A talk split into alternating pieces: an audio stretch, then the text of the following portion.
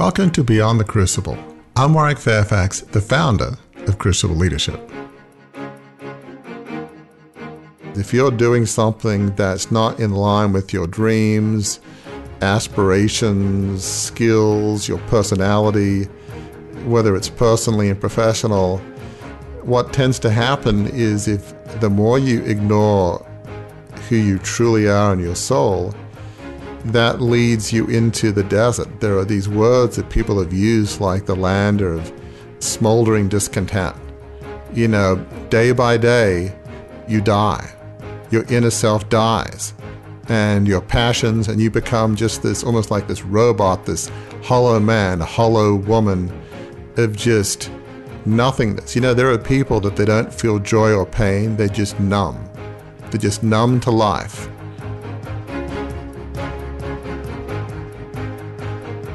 Wow. That sounds pretty depressing, doesn't it? But don't worry. This week's episode is all about how you can avoid what Warwick just described. It's a roadmap for how you can, as he puts it, begin living your legacy today and the joy and fulfillment you'll find when you do. Hi, I'm Gary Schneeberger, co host of the show and the communications director for Crucible Leadership. Pull up a chair or listen wherever it is you may be multitasking as we discuss how to live in a way that's true to the real you, the inner you, that is aligned with your essence, your soul. We cover seven practical steps in all, each one a stone to lay in the road that will carry you to your life of significance. So, listener, we have a great show today. We always know it's going to be a great show when we're, not exactly sure what we're going to call it. So, whatever name was on this podcast before you clicked play, we've thought of after we've recorded it because we don't know exactly what to call it yet. A working title at some point was Soul Work, but uh, Warwick, explain to folks what it is that we're going to be traversing today, the, the subjects that we're going to be talking about. You know, soul is an interesting word. I think we often talk on Beyond the Crucible, and indeed, part of Crucible leadership is how do you live a life of significance? We talk about, well, it starts with how you're designed and wired and your skills, abilities, and talents, and then, you know, lining them up with your fundamental beliefs and values, finding a vision that you're off the charts passionate about, getting a team together and living a life of significance. And that's all good and that's all true. But one of the things I think we've come up against in chatting to guests and in reflection is there's something maybe beyond just wiring and design. It's our inner essence, our soul. And, and what is that? I mean, in a sense, philosophers and religions and spiritual folks have been talking about the word soul for probably thousands of years. It's not a new topic. And the sense of a soul is makes it makes you you. It's every human being that's ever lived has a unique soul. It's a combination of wiring, but more than that, personality, perspective, passions, characteristics, quirks. It's what makes you as a conscious human being. Human beings have consciousness. Right. And so, what makes you you? And for want of a better word, and as I said, theologians and philosophers have been talking about it for thousands of years, it's your soul. It's who right. you are. Yep. And so we wanted to chat about what is soul and how do you get more in touch with it and how do you live your life more in touch with your soul. If a soul is who you are, shouldn't you be paying attention to it and living in light of it? Right. Two points based on what you just said. We were talking about what to cover during the show here, and something popped in my head that I said that your soul is the you that you don't have to think hard about, mm-hmm. right? It's the you that is just you. It just kind of comes out. And to make your point about the thousands of years that talk of soul has been waged, I found a quote that goes back to Aristotle, who said this The soul is the first activation of the potentiality for life that is in organic, physical, or natural bodies. So back in Aristotle's time, back when people only had one name apiece, they were talking about the importance of soul as it pertains to how you live your life. Yeah, and that's true. I mean, it's funny in the Christian tradition and others, you talk about the body may die, but the soul doesn't. The sense of the soul being eternal, which is a hard thing to get your head around, that's not an uncommon thought within religious and spiritual traditions. So this this concept of eternity and soul, it's a fascinating topic. It's not easy to understand, to be honest, but it's an important one of understanding what is a soul and, and what does it mean and do I know what mine is and how do I live in light of right. who I truly am? I mean, it's right. while it may be difficult, I don't think these are questions you want to ignore. Right. And it's a critical aspect of crucible leadership, right? Because when we describe crucibles, there's a lot of words you can use for a crucible experience. It was uh, devastating, it was uh, life changing, it was soul crushing, is one of the things people use to describe a truly traumatic crucible. In the idea, in the context of crucible leadership, this conversation how do you get in touch with your soul? How do you uh, sort of elucidate what's in there? Your soul is that thing that gets crushed sometimes, that gets wounded, that gets battered when you go through a crucible experience. That's fair, isn't it? Absolutely. Yeah. I mean, soul crushing is a good word. So if it's soul crushing, you must have something to be crushed. So right. what is that thing that's getting crushed? Right. And when you say to somebody, "Boy, that soul cru- was that soul crushing," he said, "Oh, absolutely." Well, why? Why was it soul crushing? What was it that got crushed? And how do you, you know, maybe stop it getting uh, uncrushed or kind of, you know, revamped, redeemed, if you will? So, yeah, it's an important question. I think people know, I think most people, whether they're religious or not, have a sense that they have a soul, they have an inner essence that's beyond just wiring and gifts. It's right. more than that. It's deeper than that. It matters hugely. That people intuitively have a sense that they have one and that it matters, even if they don't right. fully understand it, because if philosophers and religions grapple with this subject, it can't be easy. Right. Now, although I often say I'm a word guy, so I am a, am uh, definitely not a scientist, but I did, Warwick, a little bit of an archaeological dig to find out when's the first time that this idea of doing soul work came up in Beyond the Crucible. And I found in the March 10th podcast with Brian Price. And I remember the moment. I had to look up the date, but I remember kind of the moment and the discussion. You and Brian Price, who's a leadership, uh, he runs something called the Buccino Leadership Institute at Seton Hall University. And one of the things he does is he has a crucible class with his students where they talk about their crucible experiences. But as that conversation was wrapping up, Brian had talked a little bit about what he calls what others call imposter syndrome this idea that I don't deserve the things that have happened to me. I'm an imposter. I'm living falsely in some way.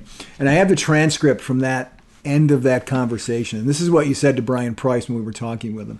None of us are perfect. Getting over the whole imposter syndrome, I mean, that's really important. It's almost, I'd say, soul work. To be really effective leaders, you've got to start at the root. And that's often at the soul level. You've got a good foundation at a soul self image level. You're going to be so much more effective and compassionate. You have a bunch of weeds or some issues at a soul level. You'll find it very difficult to care for other people. So you're really dealing with what I'd call soul work. That was the first time I remember you huh. talking about the need to care for the soul. And one of the things that we talked about is that you can't really, because the soul is your essence, you can't really sort of shape your soul or change your soul, but you can discover it. You can peel back layers of the onion to find out what's in there. And then how do you manage those things that you find there? Yeah, I think that's true. I mean, just understanding that you have one is important. I think you can nurture it and help it flourish. On the other hand, you can uh, ignore that. you know, sometimes parents, maybe their kids went on a path that wasn't helpful, whether it's drugs or getting involved with people that lead them into a life of crime. You'll hear parents say, you know, Johnny or Mary, you know, they're they're a good person. They've just been around some the wrong people and they've they've gone down the wrong path. But I think often the case that's often the case. So what is that soul? I think sometimes, you know, we'll get into this. Sometimes we ignore who we are and we live somebody else's life or somebody right. else's path, and that direction lies misery. Right, and that's part of of your story, right? I mean, that's a part of your story. The idea that as the fifth generation heir to the family media dynasty, that's what you were designed for by family fiat or however that worked. That was your role, and it didn't take into consideration your talents, passions, things that you wanted to do, let alone did you have the soul? Was your soul one to be a media tycoon? That was a question that no one ever asked and no one ever thought to ask, right? Yeah, I mean, that's true. It's, um, I mean, wiring and soul, it's sort of uh, interweaved. I'm basically a reflective advisor, probably more on the shy, introverted end of the spectrum. And to be this upfront leader where I'm having to make a hundred decisions before breakfast, you know, the way that your average media tycoon does, and you're responsible for thousands of people. I mean, that just wasn't me, but yet, because growing up at a 150 year old family media business and having dearly loved my parents and my father, I didn't want to let them down I let my dad down and ancestors. So I found it was trapped. I mean, I mentioned on a another podcast recently. It sounds like a strange analogy, but it's almost like the royal family. Um, you know, it'd be like asking Prince William, who you know, is the heir apparent after his dad, Prince Charles, has he ever thought about doing something else? And he would say, well, no. Because right. if he did, his father and grandmother would be devastated. So the issue of what does your soul want is irrelevant. So, yeah, I mean, I it, never seemed to be an option. And, and the challenge is when you're living somebody else's life, that can maybe it's not soul crushing, but it erodes the soul. You know, right. it starts getting eaten away. It's almost like acid. It's just sort of it erodes it. And when you're not helping your soul flourish, watering it, nurturing it, and you know, letting weeds grow, it's really almost a guaranteed path to misery. Right. Happiness and joy and fulfillment won't happen. Right. And the reason behind this podcast is that we're about to turn a corner. We've already, if this were a court of law, we've entered into evidence the fact that we have souls and that living in line with those souls is important. And I'll, I'll finish this aspect of the discussion before we turn into seven ways to stay true to yourself, seven ways to live within the parameters, live out of your soul. Here's a quote that summarizes a little bit of what you were just saying by the author Daniel Defoe. Wrote this the soul is placed in the body like a rough diamond and must be polished, or the luster of it will never appear. And what we're going to talk about, these seven items that you've identified that are in a blog of yours, that if not already available at crucibleleadership.com, will soon be available at crucibleleadership.com, is basically things you can do to polish the diamond that is your soul, to make sure that, it, that the luster of that essence is not lost. Yeah, I mean, I think that's true. And really, you know, the first step is recognizing that you have a soul, that, you know, all humans have a soul, as we've been talking about, an inner essence that makes them different than any other human being. So you need to ask the questions of why was I put on this earth? What gives my life meaning? What are my passions? I mean, what is life about? And in particular, for me, and realize that you have a God given soul, at least from my perspective, and you have every right to live in line with it. You know, one of the things that why this is so important because a lot of people will say, "Oh, soul, I don't really get it. Who cares? I just want to get It sounds all oogity boogity. Soul yeah, it's all, all sort of it's all yeah. ethereal and who cares? Let's get a good job and you know do something that at least I don't hate and you know enjoy the weekend and Right. let's just keep going. Uh, Which is obviously in the world of Crucible leadership and life significance, we think life should be you know focus on others and for a higher purpose, but really at a soul level.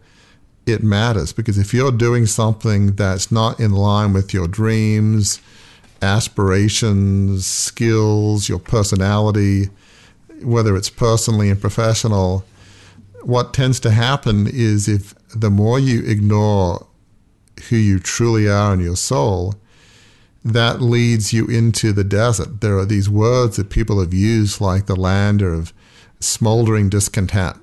Yeah. You know, day by day, you die. Your inner self dies. Yep. And your passions, and you become just this almost like this robot, this hollow man, a hollow woman of just nothingness. You know, there are people that they don't feel joy or pain, they're just numb. They're just numb to life. And you don't want to be this numb automaton that's like it's given up and his soul has been crushed in this eternal purgatory of frustration. That's what can happen if you ignore your soul and don't live in light of it and listen to everybody else. So you don't want to be that person. That's a land And of pain, and you don't want to be that person. Right. That is great advice for the listener and falls in line with another quote that I have that I found from I don't know why this is sort of the literary episode of Beyond the Crucible, but this is from the poet Walt Whitman who said exactly what you're talking about. He said it this way: "Re-examine all that you have been told. Dismiss that which insults your soul." Mm-hmm. right? Dismiss that which just does not feel right, does not feel like that's what you're supposed to do. And again, the reason we're having this discussion on Beyond the Crucible for Crucible leadership is because what you were just describing about living life as an automaton, that's the antithesis of where Crucible leadership aims to aim people which is to a life of significance, a life on purpose dedicated to serving others, where there's joy and there's happiness and there's meaning. And to live outside or contrary to your soul is the opposite of that. It's those things that Whitman says insult your soul. Those are things we should dismiss from our soul. Absolutely, and I'm I may have got it wrong. It might be Thoreau, but I think somebody like that said, you know, people live uh, lives of quiet desperation. You know, they're not yelling and screaming or crying, but it's just we all have known them. There's just this deep inner sadness, and it gets worse as the decades go by, and you feel sorry for them, and just boy, they just seem they don't necessarily complain, but they just seem unhappy at such a deep spiritual level. You know, maybe it comes out in sarcasm. Maybe they're negative. Maybe they're pessimist. But it's just, there are always reasons. Maybe that drives them to substance abuse. I mean, I'm no expert, but people who get into substance abuse, there's always a reason. And mm-hmm. it's probably a soul crushing reason. So these things matter. So anyway, I think we've probably outlined of you have a soul and why it matters. Right.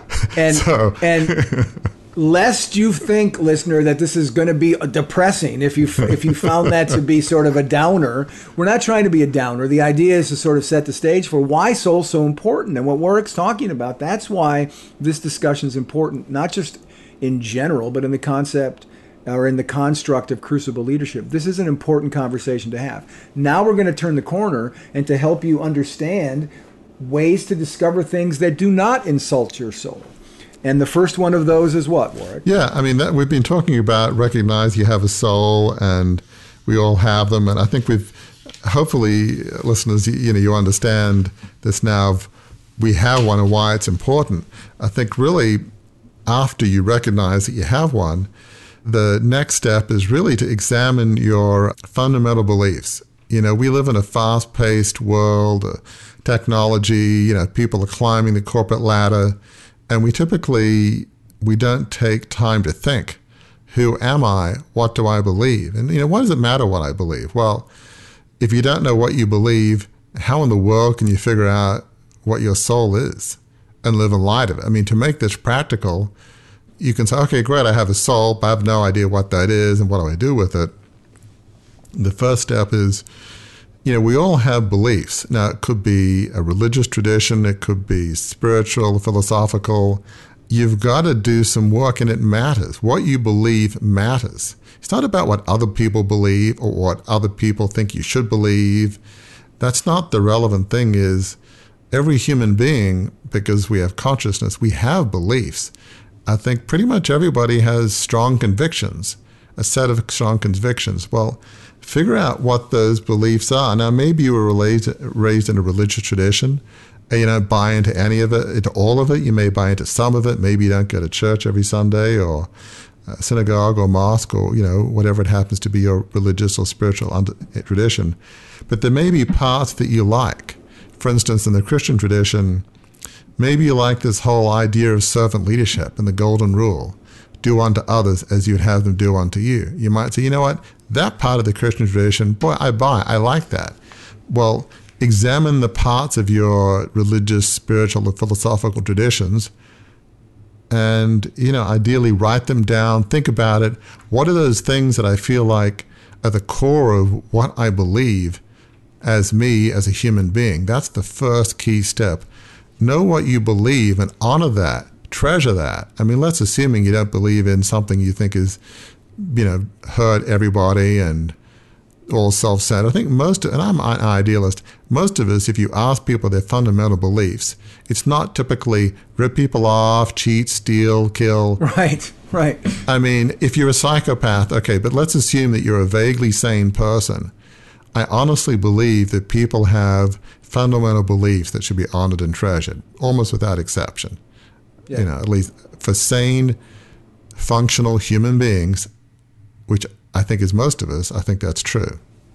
And those beliefs are, I mean, if let's use a metaphor, if your soul's a, a plant, right? It's in a planter. Your beliefs are one of the seeds that you drop that is dropped in there, right? Your soul grows from those beliefs and identifying what those beliefs are, really taking the time to think about them helps you understand your soul better, helps you live out of your soul better. So again, it's not like you can adopt new beliefs that will change your soul. You can adopt new beliefs all the time, but you can see the beliefs that are embedded in your soul and live within the parameters of those. That leads to a life that's far more joyous than the opposite, what uh, Whitman was talking about. Absolutely. I think one way of looking at it is if you asked, hey, you know, I've just met John or Mary, Tell me about them. Who are they? You know, that's a common question. Well, this would be a little bit more direct or curious if you said, So tell me, what is it that they believe? I don't mean just so much religion, but yeah, in terms of their fundamental beliefs, you know, kind of who would you say they are?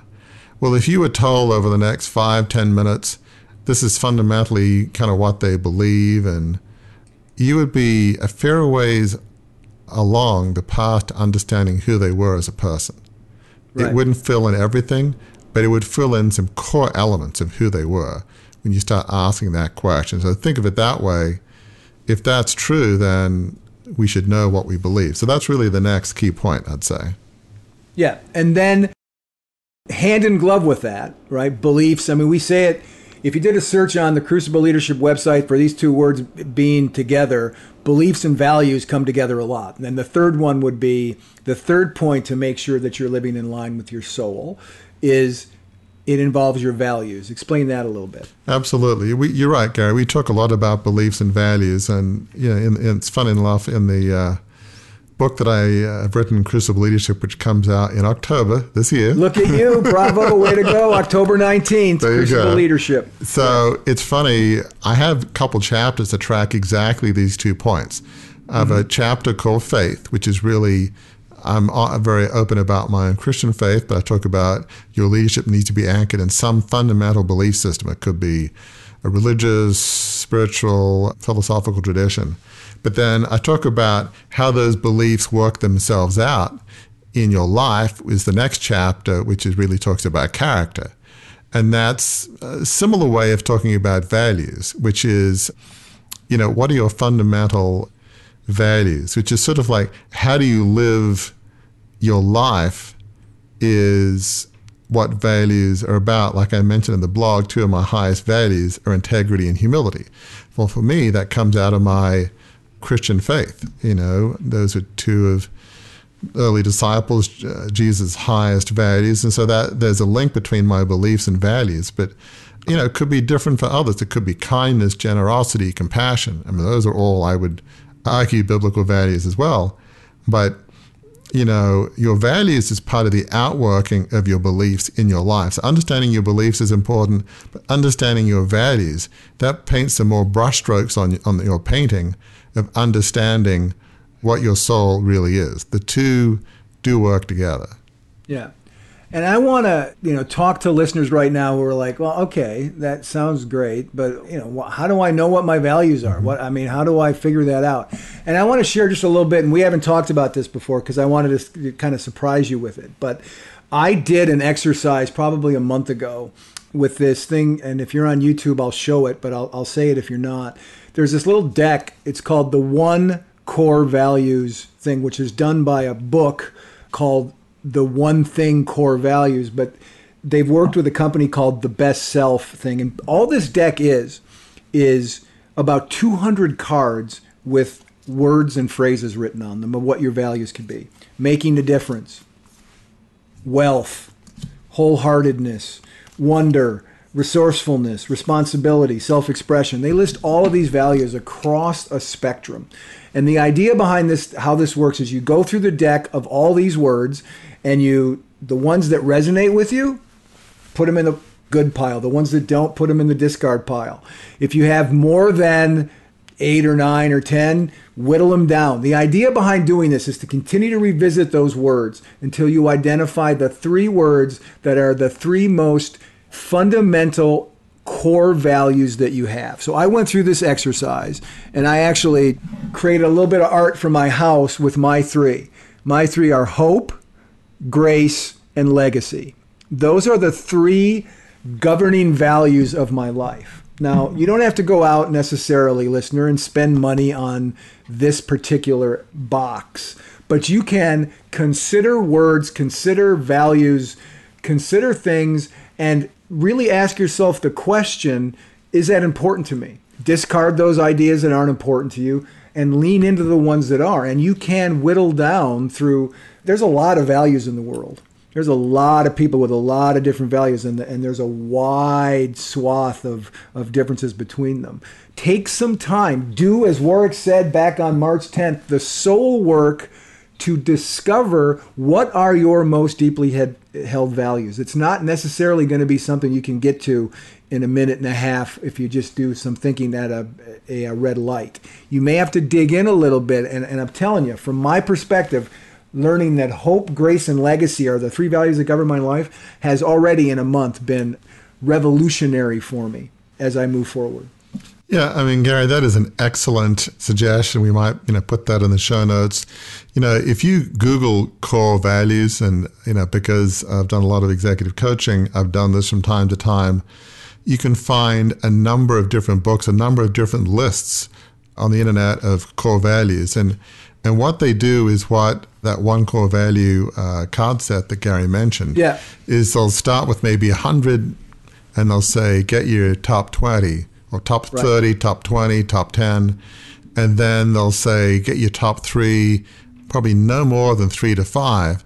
And as you whittle them down, I think pretty much everybody, certainly the vast majority, you know when you found the right one. You just know this is me. I look at it. This is right. who I am. I believe passionately.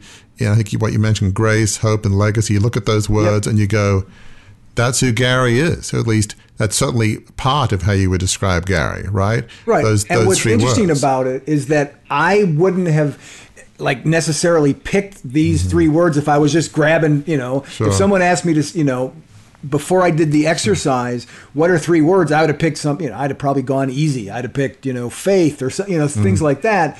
And going through the exercise of however you do it can help because you'll discover not only what feels right to your soul, what is born mm. there, but you may surprise yourself at what's in there when you go through those words and how you react to them, just as you described, Warwick, how you react to those words when you see them, you'll know. And it may surprise you. And that's a good kind of surprise to have because it can help you moving forward. Absolutely. So the, the homework assignment for this aspect, it's clear whether it's the one core values, which we can put on the um, show Yes. notes, or you know you can Google values list. There's uh, several of them. Find a list and do the exercise of you know like 20, 10, and ideally those three or five. You know, several people do this. They all tell you to do the same method. Start with the big list and whittle them down to the few, and Right. you, you'll know when it's there. So that's absolutely mission possible. Gary did it. We can all do it, right? And I hang this. This hangs on the wall next to the couch where you know if we're watching television Yeah. or something. So I, I'm constantly reminded of those are my values. That is a good thing to do. So the next point. Sorry, um, Yeah, yeah. I'm, I I am so lost in my values that I forgot to, to play my role of moving the show along. Yeah, the yeah. next point, then that was the third point. Yeah. The fourth point, again, to live out of your soul and to make sure that you're staying true to yourself. Work. What's the fourth point for listeners? Yeah, it's really, this sounds so obvious, but sometimes the important things in life are, but we don't do it. You want to live in harmony with those fundamental beliefs and values. You know, there are times when I've coached people, and as a coach, I say this with a straight face. I say, okay, so help me understand what your fundamental values are, fundamental beliefs and values. And, you know, they'll tell me something. And they'll say, okay, great. So, to what degree are you living your personal and professional life in harmony with those beliefs and values? Well, not very. And then I'll say with a straight face, no joke. So, what would you prefer to do to change the direction of your personal professional life or to change your values and beliefs? And as a coach, I'm not judgmental. It's not my life.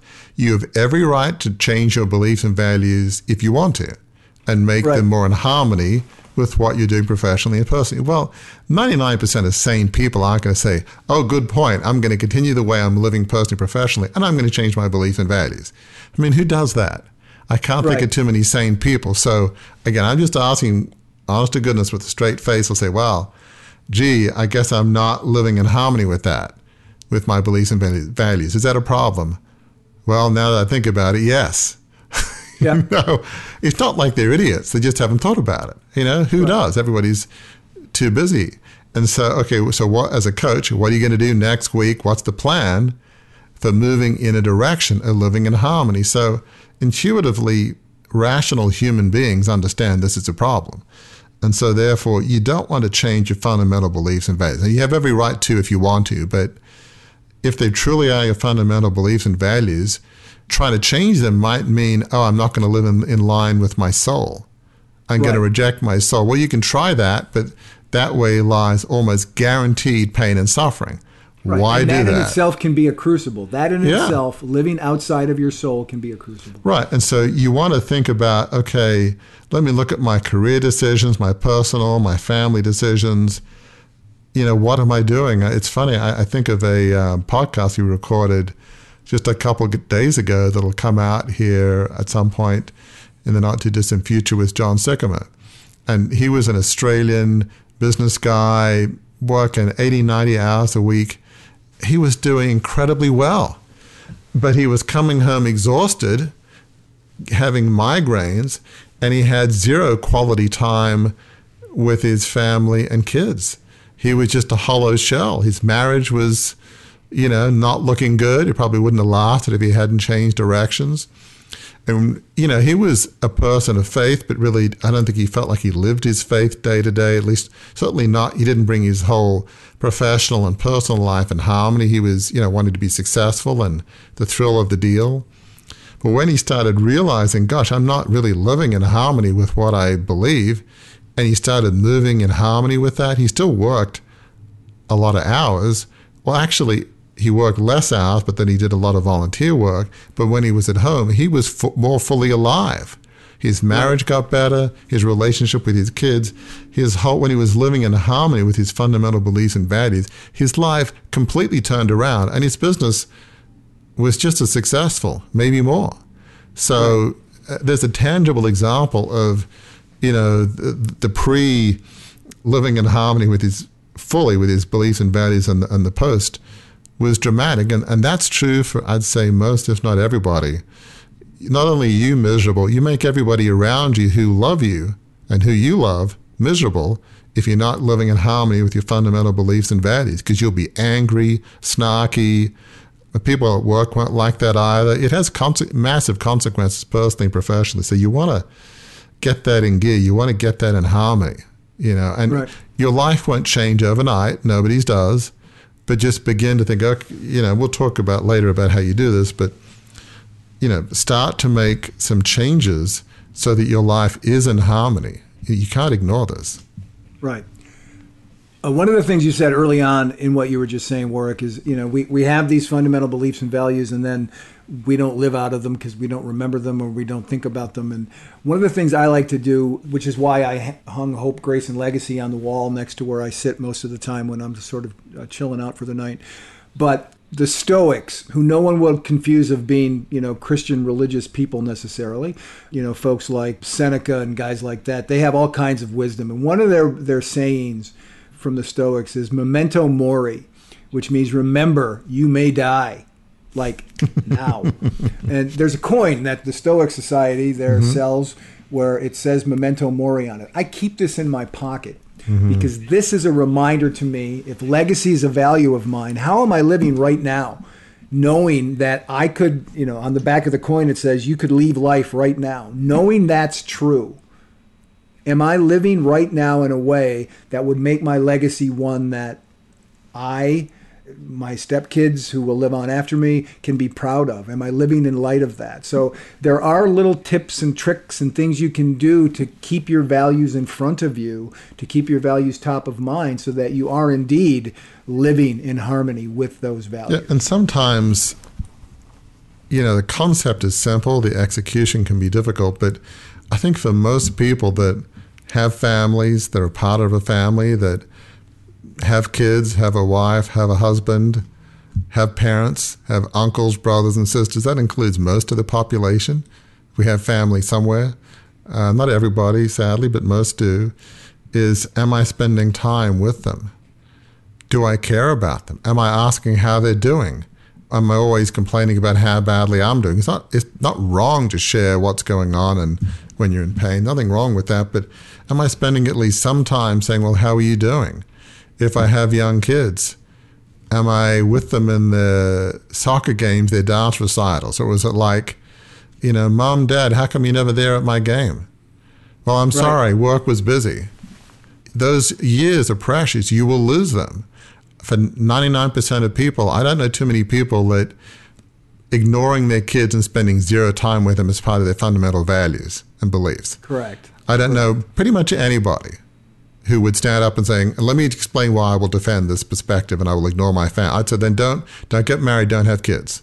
You know, but right. if you're going to make that decision, that contract, and you know, sort of another point to this is, you know, you can have a blessing, and I'm certainly not perfect, but certainly one of my fundamental values was spending time with my family. You know, Harvard Business School graduate, not everybody does, and I was fortunate that you know, I just made that choice, had some flexibility. So I was pretty much at all of my kids' soccer, dance recital, plays, not every one of them, but the vast majority. And one of the things we do in my family is we write cards to each other. On birthdays, we talk about what we admire about the person's birthday. When it comes to me, whether it's Father's Day or birthday, you know, all of my kids, my boys are more athletic. They'll say, Dad, you were always there at my soccer game. You know, you were there at my tennis match. And they're now in their 20s. Every single birthday for, I don't know, as long as they've been able to say these things, which is a long time now.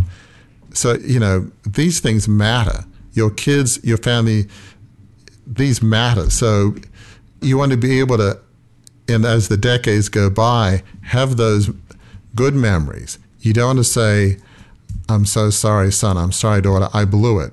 Forgive me. I will try and live different now. Redemption is always possible.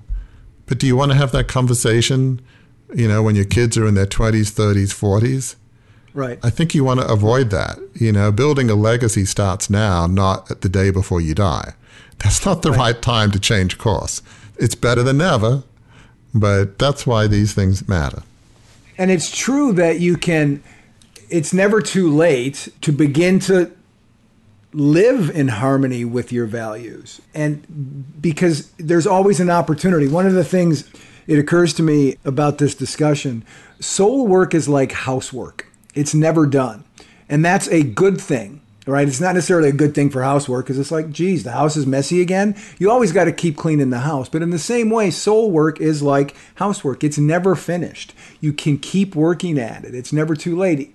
It's never too late to continue to, you know, dive in and discover and live out of that essence of who you are. And that's what you've been describing yeah. and what point five of your blog also describes. Share that with. Uh, yeah, it's funny. It just occurred to me as you were saying, you know, maybe this should have been another point in there, but part of living in light of your, you know, values and beliefs is there'll be times when you don't, even if you've tried to turn a corner. And that's where apologizing and forgiveness can be helpful and maybe it should have mm-hmm. been in the points, but I uh, didn't think about it. But so you know, so, as you go to point five, it's kind of I can place it in point five. Explain what point five well, is, and I absolutely. place that. Yeah, good point. So basically, you know, you want to visualize what would your life be like if you were living in harmony with your fundamental beliefs and values. What would your career be like? Your personal life, and there's this sense of what do you feel God or the universe is calling to you you know, what makes you you? What is your purpose in life? What do you want your legacy to be? So this is part of the directional aspect. What are your passions? I think every human being wants to feel like on their deathbed or as people have often said in their eulogy, you want to feel like your life mattered. It counted. You made right. a difference. We talk about in Crucible Leadership a life significance, a life on purpose dedicated to serving others what do you want your life to be like? That's part of nurturing your soul. Is your soul, I believe, wants to make a difference in the world. I think that's where we're wired. It's funny in the Christian faith they say, you know, we're um, born here, we're here to, you know, for God's glory or to live that out in some sense in our lives. I think more generally, whatever light you feel like the universe has put in you, you want that light to flourish. You want that light to illuminate the world, to make a difference. So we're wired for idealism. So just ask these questions, and they might seem big, but you start asking yourself these questions, uh, thoughts will come into your head. Right. What do I believe matters? What do I feel called to? You may not have the every answer, but you'll have the beginnings of it. I mean, it can take a little time, but ask these fundamental questions in life. And just briefly back to forgiveness, I think part of you got to forgive yourself for making poor decisions. And part of the soul work of the weeding is, you know, I can be impatient at times, and you know, I wouldn't say I'm, I don't get massively angry or anything, but I can get a little short.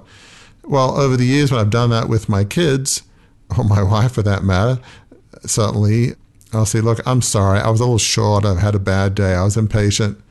That's like waiting. Just, you know, apologizing is part of keeping that soul healthy. If you have a lot of weeds cropping around, that'll make you feel bad and, you know, hard to achieve your life's calling. But yeah. And that fits in, you know, with what point five is. What, what would your life look like if it was in harmony with your beliefs and values? Well, I would think most people's beliefs and values don't uh, involve treating your family poorly. So when you do, living in line with not wanting to do that is to apologize, is to do better next time. And that's one of the things that you want to do. You know, to your point, Warwick, about how you want to be remembered, one of the reasons that I picked legacy is one of my mm-hmm. top three core values. You know, have you ever had that thing where if a genie granted you three wishes, what would you ask for? And it's always I'd ask for I'd ask for three more wishes. Right, right? exactly. For me, having legacy there yeah allows me to put any other word in there because my yes. legacy is going to be do I value people? Is friendship important? Is uniqueness important? Yeah. Is advocacy important? Sure. All the words that are in this deck yeah. will be reflected in my legacy. And that's one of the reasons why I chose it. And one of the reasons why living your life in light of what your legacy is going to be, what you're going to leave behind, is such an important thing to do, we believe at Crucible Leadership. You know, it's funny as you're talking, the th- phrase occurred to me live your legacy today. Mm. Today is Yes. the day you want to live it. You, you live your legacy each day. I think you can look back in your 80s, 90s, deathbed, however long you have, and you'll say, you know what, I made some mistakes, but I lived my legacy. And, you know, in the Christian tradition, we all want to, you know, meet our Maker and have Him say, well done, good and faithful servant. Whatever your spiritual belief, you want the sense of, you know, some eternal being, or certainly your friends and family, to say, well done. You lived a good life. We're proud of you. You made a difference. And so that's really what living in light of your soul is and finding that calling. So, yeah, I mean, that's part of that. What really sort of dovetails into the next point. Right. I was just going to um, say that's a perfect transition point. Bravo for you. Exactly. And so that point is really about because it might seem, gosh, you know, what does God or universe want? What's my calling? What's my legacy? Wow, those are big questions. I think you ask trusted friends and family, who is the real me? You know, what do you feel like lights me up? You know, why do you think I was put on this earth? What do you think matters to me? Those close friends and family, they know who you are. I think, you know, like those of us who have kids, I mean, you, you kind of get an idea of how they're wired, but what matters to them, what they believe. Our friends and family, they know this, and that can help you figure that out. And we'll get this into this into the last point of, you know, because it can sound esoteric, but as you begin to get at least the idea of what, what continent, what country is my calling, then you can begin to explore how to get there. But you got to at least know what continent or country is your calling and, you know, what, you know, I mean, you might feel like, you know, I just uh, love kids and maybe it's teaching them, maybe it's counseling, maybe it's helping kids who are disadvantaged have some advantages. I don't know. I don't know quite what it is, but I know it's got to involve kids because I love kids. Okay. So Right. you found the country. You may not have found the exact city or zip code, but you found the country. So then you begin to explore that. And I think for many of us, if you ask the big questions, we might at least be able to figure out what country that we want to begin to explore in. And so your friends and family, to use this example, might say, well, you know, John, Mary, boy, they just, I see the way they're with kids or, you know, they love coaching kids on the soccer field or baseball. They just, I don't know, they just have this pie pipe or this magic ability to connect with kids, you know? Yep. And it's got a, something like that sure seems like some calling in some fashion, whether it's being a teacher, a coach, a counselor, I don't know what it is, but you know, then you're beginning to make headway in terms of what you feel like is your God or universe given calling. Yeah, you know, I loved this point from the blog and this discussion here this idea of asking trusted friends and family members who they see as the real you because it's up until now we've been talking about identifying sort of what's in your your soul what are the then somebody else's observations can be again like the exercise of looking through words that describe values. Oh yeah that one fits me. When people ask you questions who know you well it can elucidate those things as well. I, I went on the website called psych central. I have no idea if that's a good website or not but one of the things that i was looking up is what are some questions to help you know yourself better? And here's some things that that your friends and family can have insight on about you that you may not have. For instance, uh, have them ask or you know tell you what they think your strengths are. Interesting. They can uh, tell you what uh, you know. What do you like to do for fun? Ask your friends, what do I like to do for fun, and see what they say back. Ask your friends and family this idea of, of what are my values is one of the questions this Psych Central article has. I love this one. If I wasn't afraid, I would fill in the blank. Imagine what your friends and family would say to that and what that could unlock for you as you do this soul work we're talking Yeah, that, about. Yeah, that's a great one. Um, yeah.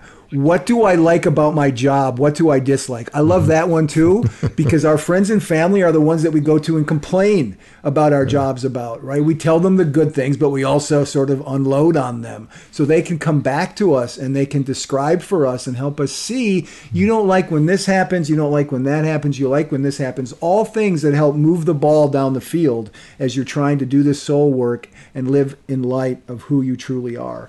And then the you know the question that we talk about a lot crucible leadership, what do you I'll add Warwick's adjective. Mm-hmm. What are you off the charts passionate about? What am I off the charts passionate about? You have an idea what that is. The seeds of that are in your soul, but your friends and family have observations that can help you unlock. Absolutely. And there's there's one we've talked about beforehand. There's the reverse of what you passionate about or what, you know, really fills you with joy. There's the negative, right? You know, right. which is what is in the world that really makes you angry, that Right. really frustrate you, say that this is wrong. It's funny, this occurs a fair amount in uh, crucible leadership in the sense of it's not always the case, but often you've gone through a tragedy, whether it's abuse or physical, or emotional, and there can be this sense of uh, the crucible leader, if you will, that have been through it, and they might say, I don't want another living soul to go through what I went through. It's wrong, and I'm going to do everything I can to help others bounce back, get through it, and hopefully still others avoid going through it.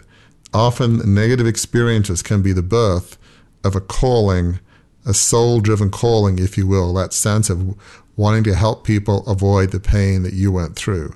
And so it can either be positive or even from a negative, they can still lead to what you feel is your life's calling, your life's work. Well, that's your story. Yeah. That's why we're here. That's why there's a Beyond the Crucible podcast because something very traumatic, very soul crushing happened to you. And out of that, out of the ashes of that was birthed a calling. Well, that's So- true. Um, you know, as I think most listeners would know, having grown up in a 150 year old family business for a variety of, uh, in hindsight, stupid reasons, uh, having done a $2.25 billion takeover, lost the family business, didn't help family relations, employees. I mean, the business went on, but it was traumatic.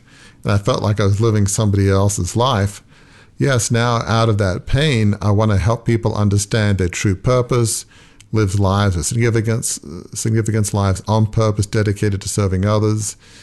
I want people to live in light of their fundamental beliefs and values, accomplishing a calling that will make a difference in the world. Yeah, I mean, which I like to feel like, as best I can, I'm doing. I want others to. So, having lived through a lot of pain and at least emotional and financial, I suppose. Yeah, out of that pain, it gave me a vision, a calling of how I want to help other people. So, you know, we always talk on Crucible Leadership in this podcast. You can't compare pain and, you know, Right. I mean, we've interviewed people who were, you know, uh, suffered uh, physical abuse, who, uh, you know, paraplegic, uh, lost a financial business, somebody that had Parkinson's.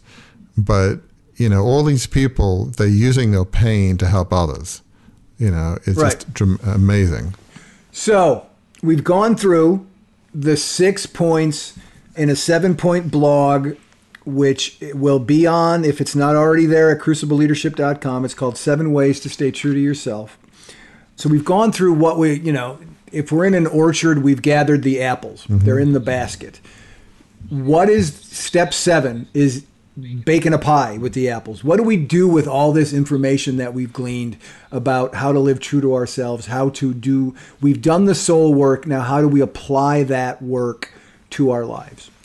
You know, change isn't accomplished in one day, but rather than saying it's all too hard and do nothing, real change, like turning an ocean liner, happens in small increments.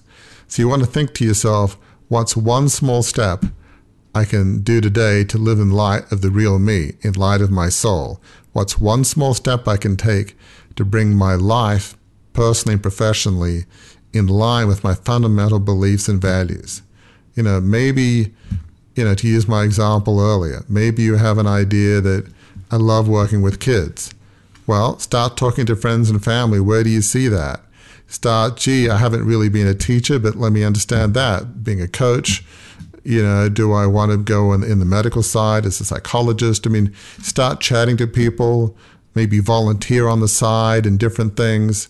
You know, some things you've got to get certified in, and that's fine, but have some exploratory conversations with folks gee, what do you do? What do you enjoy about it? And you might say, boy, that really sings to my soul. And you take the next little step to explore that, you know, profession potentially. So, you know, think about what one small step will you make. If it's personal, it might be, okay, I can't quit my job right now and I'm working 80, 90 hours a week, but okay, maybe I can't make three of my son or daughter's soccer game this week but what one game am I going to make? I'm going to make a commitment. I will make one game mm, this week. That's a good one. No matter what, you know. And if I get fired for that, well, not even well five of it going to one kid's soccer game, but it's like pick one. Okay, okay. I know you've got a bunch of deals going on, or you're having to work really hard, or wherever it is. Okay, but what's the one thing that I can drop so I can go to my kid's soccer game? So, you know, life isn't changed overnight, but pretty soon one small step will link to another small step. And so, you know, listeners have heard this, but I think it's a good example. You know, I didn't wake up one morning and say, oh, I want to live life significance as Crucible Leadership, and I want to do a blog and a podcast, and here we go, and here's a book. And, you know, it didn't all roll out like that. It was, you know, over time as probably the biggest significant one small step is as I was working in a local aviation services company doing financial and business analysis. Yeah, I could do that pretty well, but I wasn't feeling like I was living a light of my soul. And I came to a point where I felt like I almost had this internal conversation with God, or I felt like God while with me is is like, you're not living in light of how I made you. You're playing small. Not that it's wrong to do what I did, but you're not fully using your gifts and talents that I've given you. And I felt like I was dishonoring God with not truly being who He wanted me to be. I, I just knew. So I quit my job. Not everybody can do that, but fortunately I was able to. Went to a um, executive coach that did mid-career assessments, and they said, "Boy, you'd have you have a great profile to be a coach, executive coach, because I love listening and asking questions." Well, that wasn't the end point. That was a step. And as I did right. that, I found my leadership voice. I didn't know that I could lead my way out of a paper bag after what I. If you'd said, "Are you a leader?" Me, I screw everything up. I am so right. not a leader. I wouldn't say that now. In my own way, I think I do lead. Well, that executive coach thing led me to be on my church board and kids' school board, and I found, gosh, I can lead. And I gave a seven-minute talk in church one time about my experiences and that people said, Boy, your story helped me. That led me to begin to write Crucible Leadership. Well, all of those were mini steps. The first step was saying, you know what, I didn't say it this way. I'm not living a light of my soul. I'm not fully utilizing my, my gifts and talents. I can't keep staying here. Now, in my case, I was able to quit. Not everybody could, but you can at least begin to think on the side okay, who am I? What am I being called to be? That one step of listening, in my case, to I believe was the Lord, led me on a path that I am today in Crucible Leadership. But it all started with this sense of I'm not living in harmony with my soul. I didn't use those words, but that would be one way of translating it. That was one significant step that led to a lot of small steps that led me where I am today. And that was, I don't know, that was a long time ago. That was like 2003, I think is when that yeah. internal conversation happened. So think of one small step. That one small step can be a lot bigger than you think. And what I love about, and this isn't the first time that you've talked about the power of one small step and the need to sort of break this idea of bouncing back from a crucible into small steps because it can be overwhelming otherwise. One of the reasons I love that work is for something you said earlier in this show when you talked about live your legacy today. One of the things that makes one small step powerful if it's one small step that's moving you toward that life of significance, is that that one small step is one stone in the road toward your legacy. So those two things go hand in, in hand as you're moving forward. I mean, I mean that, that's such a good point you're making, Gary. Is uh, we said earlier that you can live your legacy today, by going to that kid's soccer game, by maybe right. apologizing to your wife or husband. That might not seem like your whole life is going to turn around, especially if you've lived a, a legacy that was not very positive, might even be damaging. And they'll say, Well, great, you apologized today. I'd like to see a few more because you've got about a thousand to one right now. You know, you, right. you're really behind the April. Okay, but one apology can lead to another, one soccer game can lead to another. And they can begin to see, kids can begin to see their father or mother, for instance, or family member differently.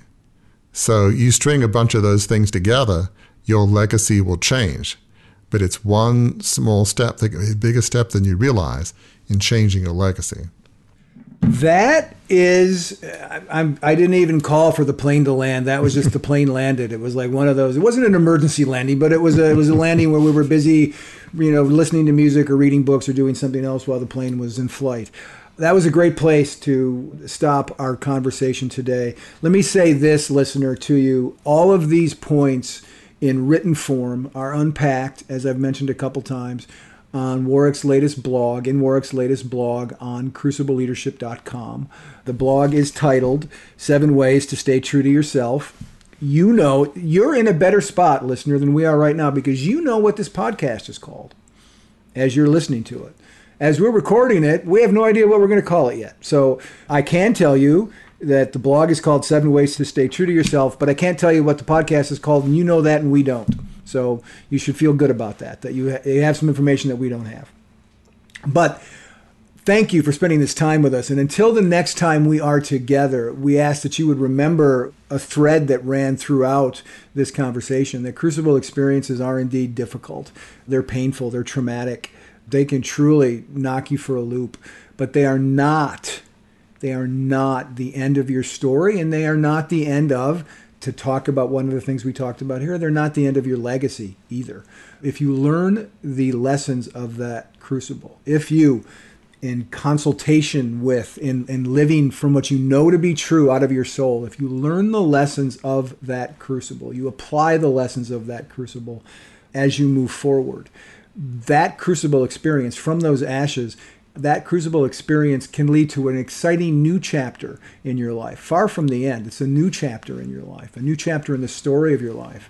And it can be the most rewarding one yet because, in the end, as we've talked about here, it can lead to a life of significance.